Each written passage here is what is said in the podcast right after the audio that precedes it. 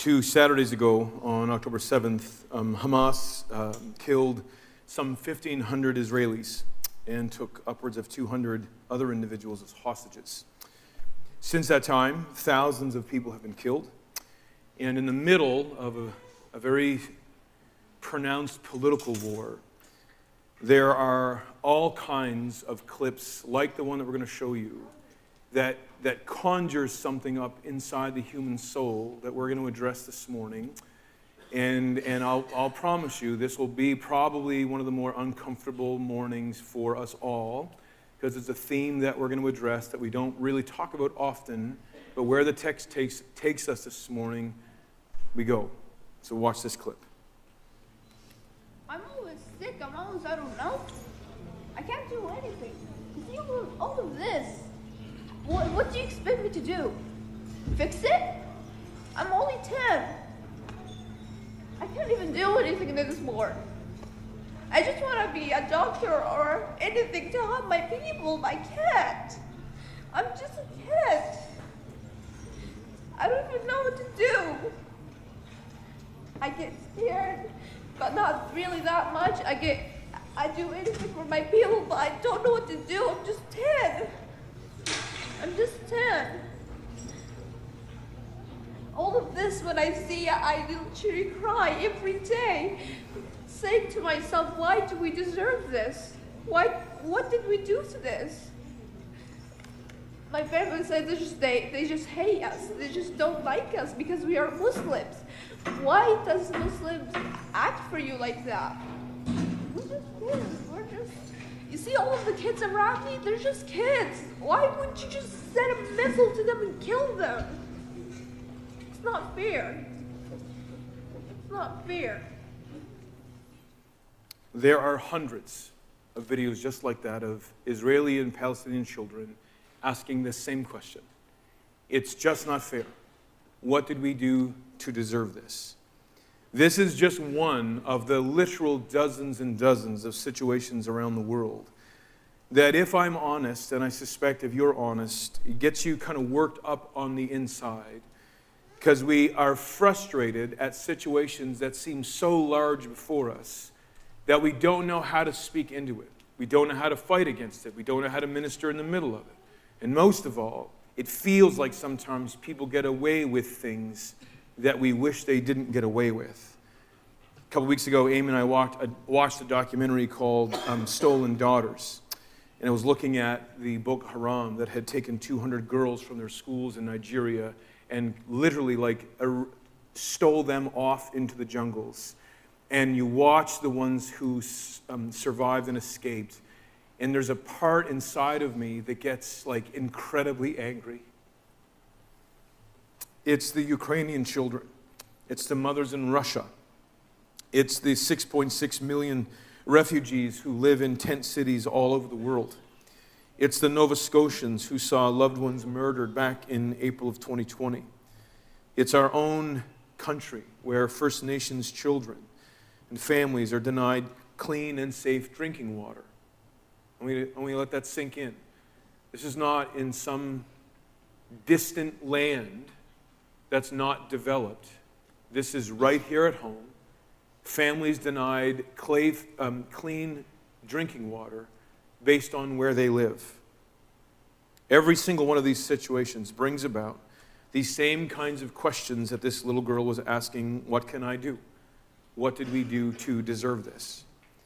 These are but a few of the situations that all speak to the themes of injustice or justice that Solomon speaks to throughout the entirety of the book of Ecclesiastes. If you were to break down all of the different themes that are woven into the book of Ecclesiastes, this one is the largest one. There are more passages, more words directed around this theme than any other theme in this whole book.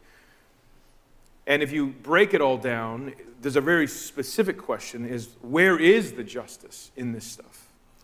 Before we move into this dialogue this morning, I just want to give you a quick recap of where we have been thus far. So, if you're new this morning and you're wondering what on earth we're working through, we're working through a book called Ecclesiastes.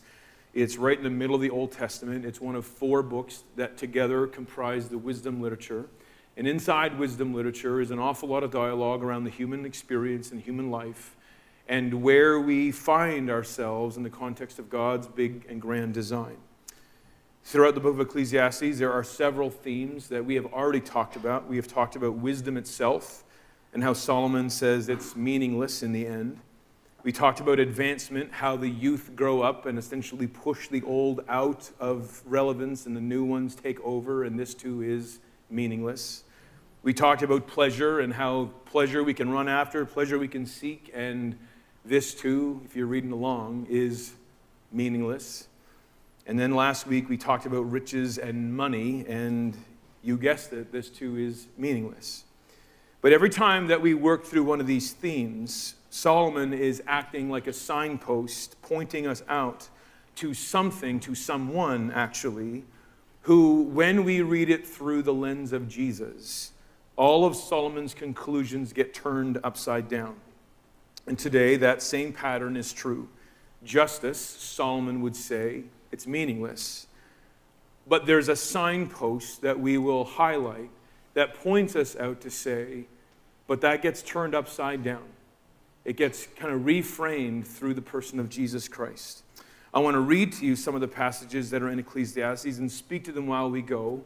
There's a few of them, so bear with me. I normally don't read this much scripture in a Sunday morning service because sometimes when you read too much, we don't get all of the little nuggets that are in each and every passage. But this morning, I do want to read this because I suspect you will find your own life story, your own heart woven into the text while we work our way through. So the first one is Ecclesiastes chapter 4, 1 through 3. Solomon says this I looked and saw all the oppression that was taking place under the sun. I saw the tears of the oppressed, and they have no comforter. Power was on the side of the oppressors, and they have no comforter. And I declared that the dead who have already died are happier than the living who are still alive. But better than both is the one who has never been born, who has yet to see the evil that is done under the sun. Imagine this Solomon is basically saying, everywhere you look, there are oppressors and there are the oppressed. It's better for you not to have been even born to experience the evil that exists under the sun.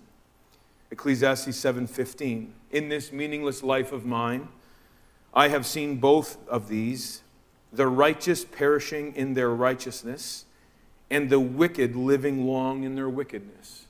To say this another way, we buried a wonderful woman of faith at 56 degrees 56 years old last weekend and we will probably do the same in the coming weeks with someone who's 52.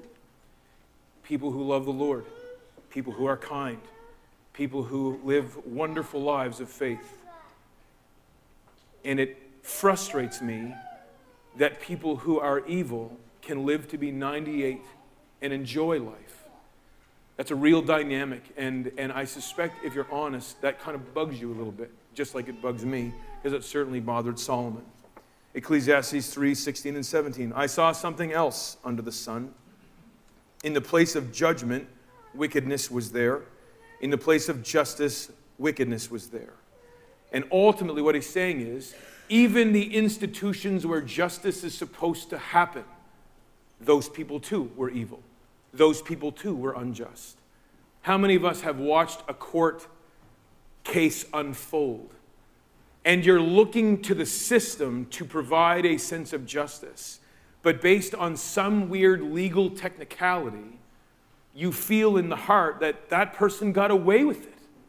All based on some weird technicality that the lawyer was able to really highlight and expose and use. And the one who is the villain is free. And the one who is oppressed walks away with no justice. Solomon's saying, even when you look into the places where justice is supposed to happen, it doesn't happen, and it's deeply frustrating. He goes on to say, I said to myself, God will bring into judgment both the righteous and the wicked, for there will be a time for every activity, a time to judge every deed. Ecclesiastes 5 8.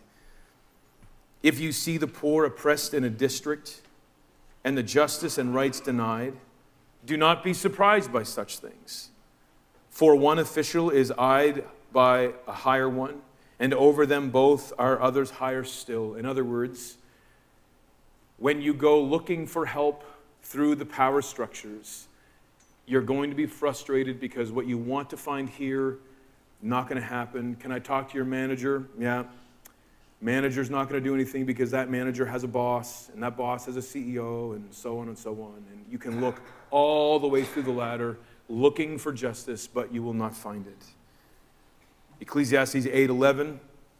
Uh, when the sentence for a crime is not quickly carried out, people's hearts are filled with schemes to do wrong. Although a wicked person who commits hundreds crimes might live a long time. This is speaking to the whole like vigilante justice, how we will take justice into our own hands because you see a crime unfold and you're waiting for the trial to happen, you're waiting for justice to come. And this is like, really? The, the trial is eight years from now? and you're under house arrest in a million dollar palace, well, I'm not going to wait for that. I'm going to go and take justice into my own hands. This is what Solomon's getting at. Ecclesiastes 8:14, there's something else meaningless that occurs on earth. The righteous who get what the wicked deserve, and the wicked who get what the righteous deserve. This too I say is meaningless. You watch people who are framed, you watch people who are set up to fail, and what the wicked person should get, the good person gets because of really elaborate, wise schemes to hang that person out to dry. Everywhere you look, Solomon talks about these issues and how frustrating it is for the human being to live in such a world. There are at least three or four other passages that all point out to these conversations of justice inside the book of Ecclesiastes. And if you boil it all down, there are three dominant themes that Solomon ultimately is addressing throughout this book as it relates to justice. We'll put them up on the screen. There are unjust frustrations. Simply put, sinful people live long and they get away with it, and good people die young. Unjust frustrations. We see it all the time. Why did that infant die? Why does that old evil person continue to live at 90? How does this happen? Unjust frustrations. Then there's unjust people. The people who are responsible for administering justice, they are in fact evil. They are in fact broken inside, and it taints the way that they administer justice in the world.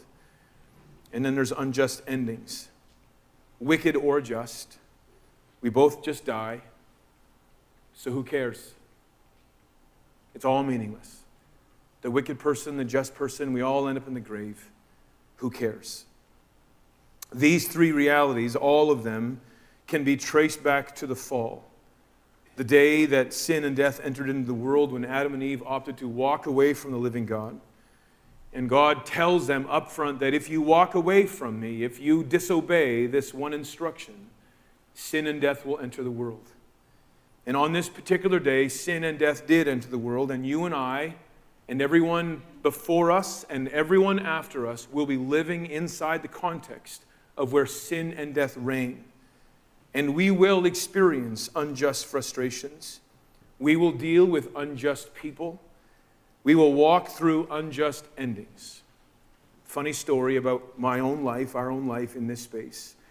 Amy and I, we would like to think we're good renters. We were renting while at school, so this is where this gets funny. I'm renting a building or a, a, an apartment while I'm studying to be a pastor. That's a big note. We leave our rental, we're sued. Why? Because we did not leave the unit the way that we found it. And I'm like, well, technically, you're right.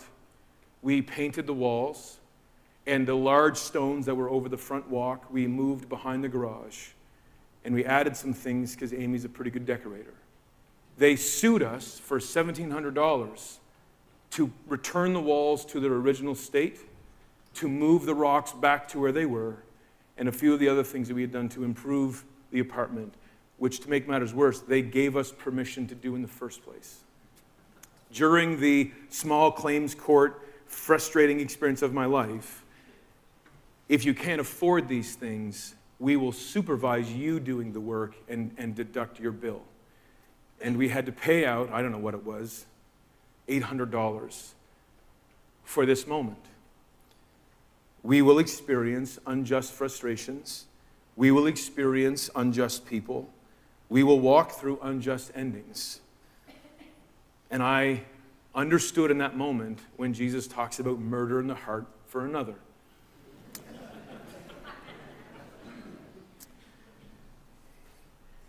With all of this in mind, what hope do we have? The questions of what do we do to deserve this?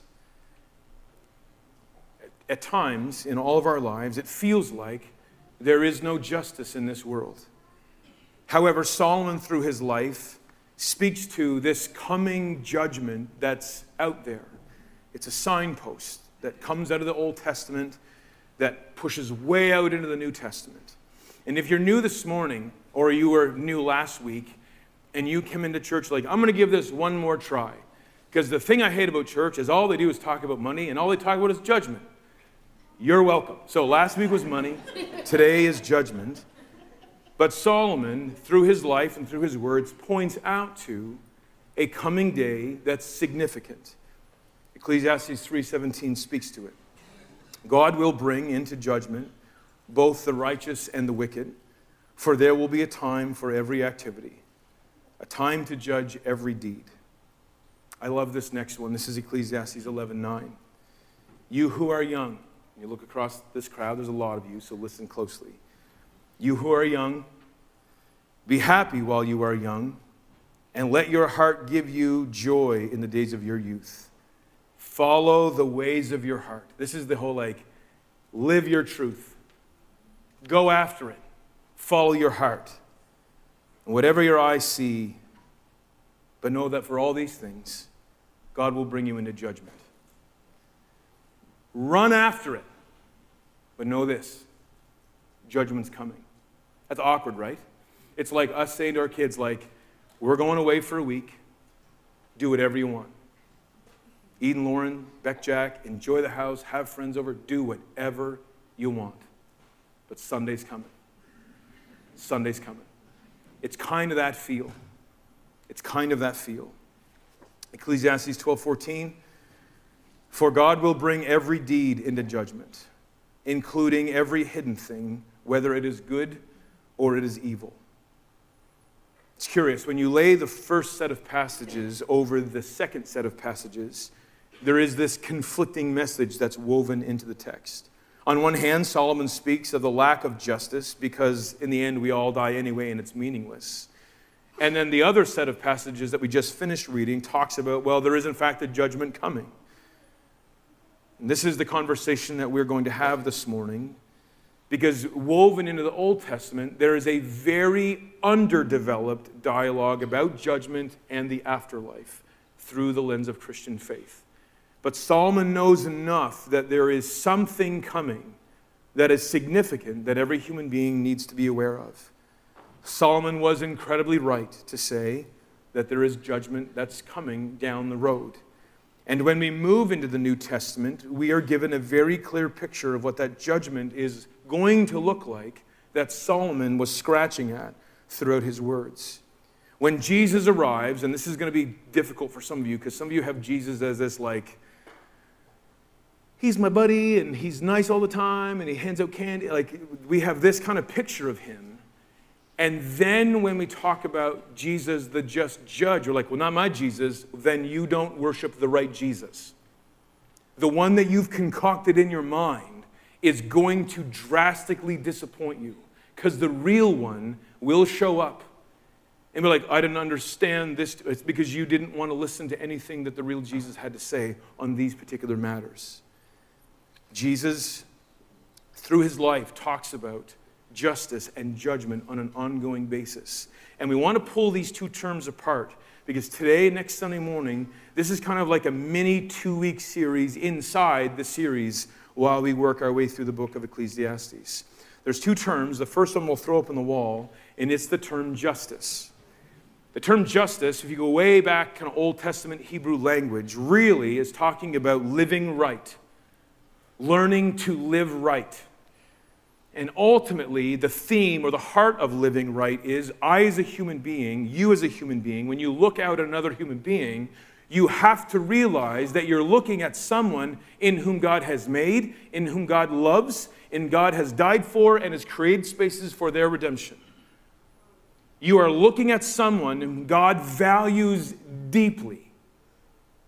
And we must live right in accordance with the fact that that human being has deep value to the living God. Therefore, it shapes my value of them. We'll get into this a lot next week.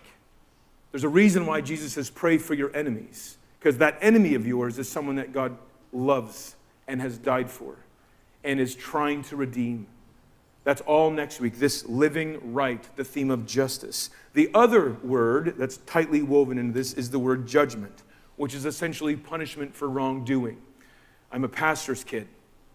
My Sunday mornings went like this we got up, my brother David and I often fought because dad was away, the mice can play. Uh, we would go to church. Some of my Sunday school teachers were notoriously great at letting my parents know of my behavior in class we came home. There was no jury, it was just judge. And my father would come home. He's like, Go to your room, give me 15 minutes. We need to talk. And I knew what talk meant. It meant I was going to get spanked, and then I'm going to spend a couple hours in my room. That was Sunday for me. Like, that was Sunday. Because punishment for wrongdoing is something that even now we struggle with. And you're like, I'm fine. I love my father. He is a fantastic dad. I don't struggle with any of that stuff because I was a bit of a knob in Sunday school. Like, if I did things like pull chairs out from under kids when they were sitting back, I deserve to be punished. All right? I, you deserve this because you're not a nice kid. And when your teachers say, your kids aren't good, believe your teachers because your kid has the capacity to be awful and they should be punished. That's a whole other sermon on a whole other day. But this morning, judgment is our theme punishment for wrongdoing. And today we're going to talk about the latter, this judgment side, because next week is going to be the justice theme. And they are tightly woven together. When Jesus arrives, he is the one that speaks of judgment. And he talks about it clearly in Matthew chapter 25, and we'll put the, the text up on the screen and you can read this with me. When the Son of Man comes in his glory, this is Jesus speaking about himself, because he is the Son of Man, and one day he will come in his glory and all the angels with him will sit on his glorious throne. All the nations will be gathered before him, and he will separate the people one from another as a shepherd separates the sheep from the goats. He will put the sheep on the right and the goats on the left. And if you've never read this before, you want to be the sheep. Sheep good, goats bad. Like that's the breakdown of this. There is no middle category, it is one or the other. It is one or the other. There's not this like, let's see how this group works out. It is this one or this one. And it's super awkward to say that, but I hide behind the great comfort that I'm not the one saying this. I'm just repeating the one who had said it. There is a day coming where the Son of Man will return, and all the nations will be before him, and he will quickly act and judge the world sheep on one side, goats on the other. And in Matthew 25, if you want a good afternoon read, if you think Ecclesiastes is difficult, you should read this Matthew 25 and other passages around this great and wonderful day on Jesus' return. This is the day that Solomon is pointing out to, that Jesus himself affirms, where he will preside as the perfect and righteous judge over the world that he has made. And ironically, the judgment that he will bring is going to be deeply linked to the theme of justice that we're talking about next week.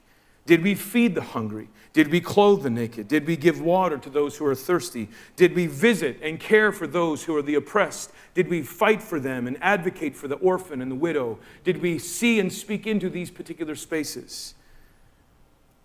In other words, the very judgment that Jesus is speaking to is going to be deeply woven and connected to our care for the marginalized, our care for the oppressed, people who are created in the very image of God. Again, this is all next week. But this morning, we do want to spend some time working through this theme of judgment.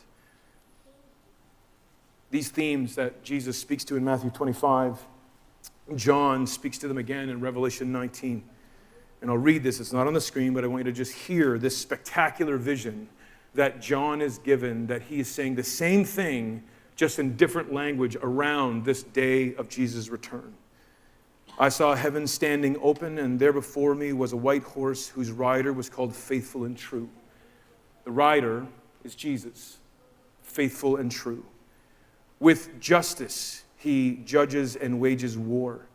His eyes are blazing like fire, and on his head are many crowns. He has a name written on him that no one knows but himself. He is dressed in a robe dripped in blood, and his name is the Word of God.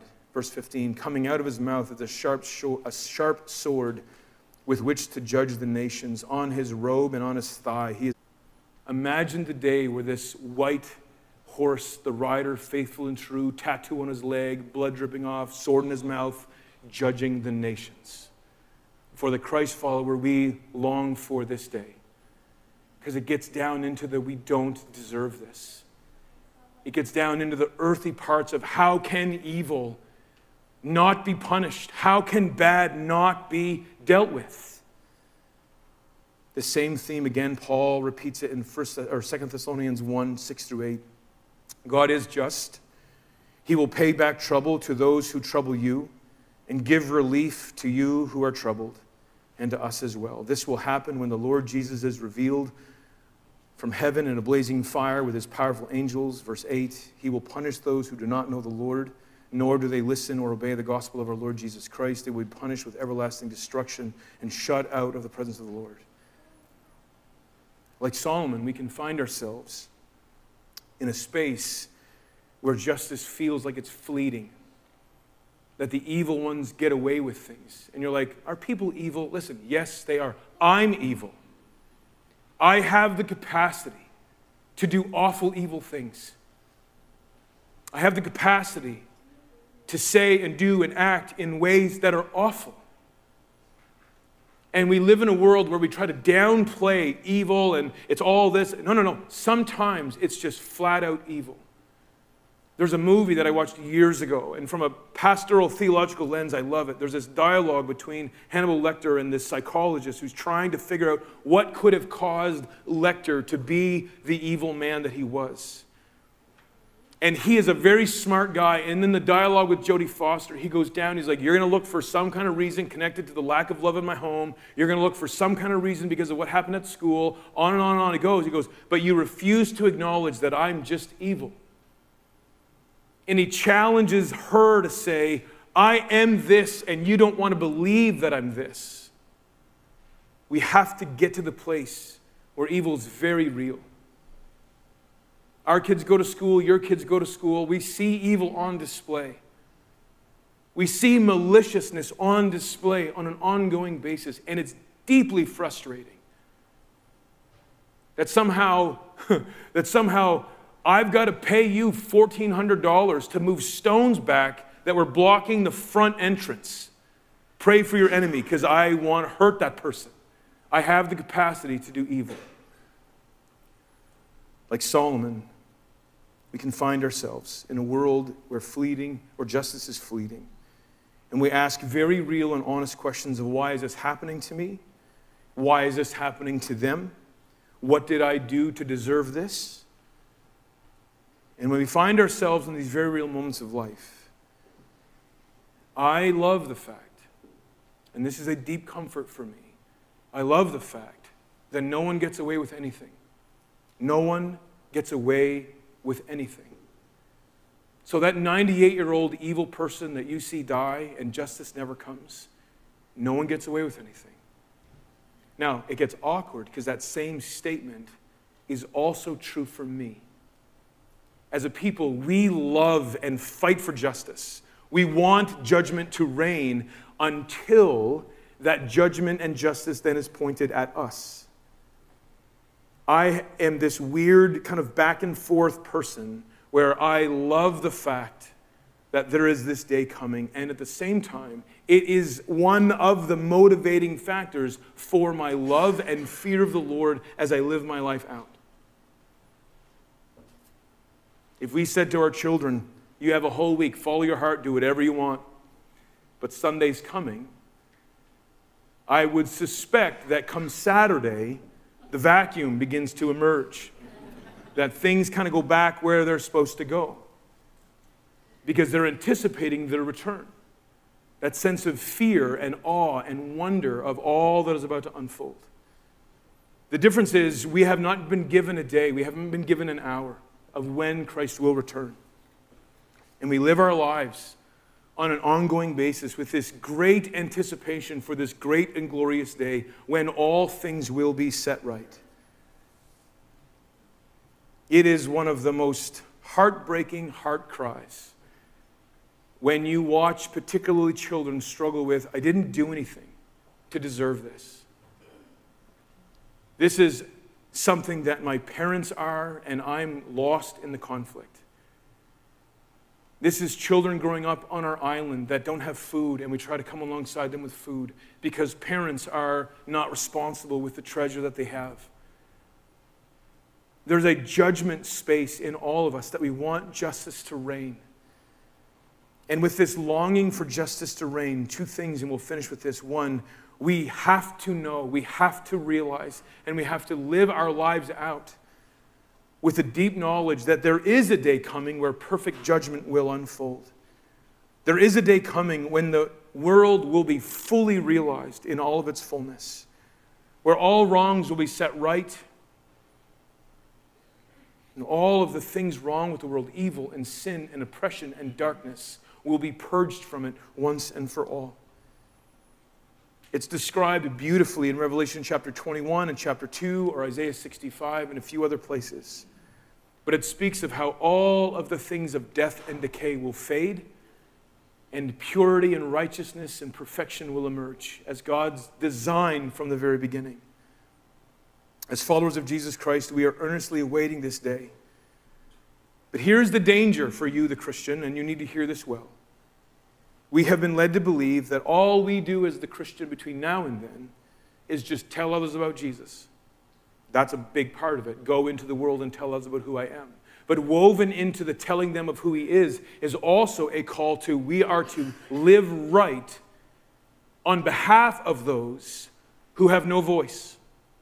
We live rightly because we are fighting for, we are defending the marginalized. We are speaking into spaces where evil is present.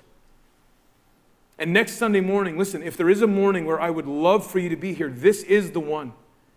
Over the last year and a half, I've had amazing dialogues with Christians who are trying to figure out how do we raise kids in a world that feels broken? How do we live right? How do we speak well? How do we do this well?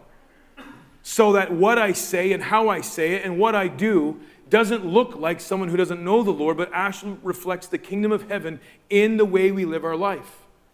That is next Sunday morning. And we live this way grounded in the deep truth and reality and comfort that there is a day coming where judgment will unfold and all things will be set right. One is the motivating driver for the other. I'm going to invite Cheryl and team back. They sang a song before I began to speak. And the lyric was beautiful. And it talks about how his mercy triumphs over judgment. Every day that I get up, I get up in a bed, in a house, with a lawn, with a wife and children. I work in a great place with great people. I have food on my table. There is so much that I am on the receiving end of God's grace and mercy every single day of my life. The fact that I can walk, the fact that I can breathe, the fact that I can be involved in so many things that I just deeply love that God has wired me for, that is all God's mercy on my life. All of it. And His mercy reigns until this day that we're talking about and judgment will unfold. And sheep and goats will unfold, and all that is wrong with the world will be set right.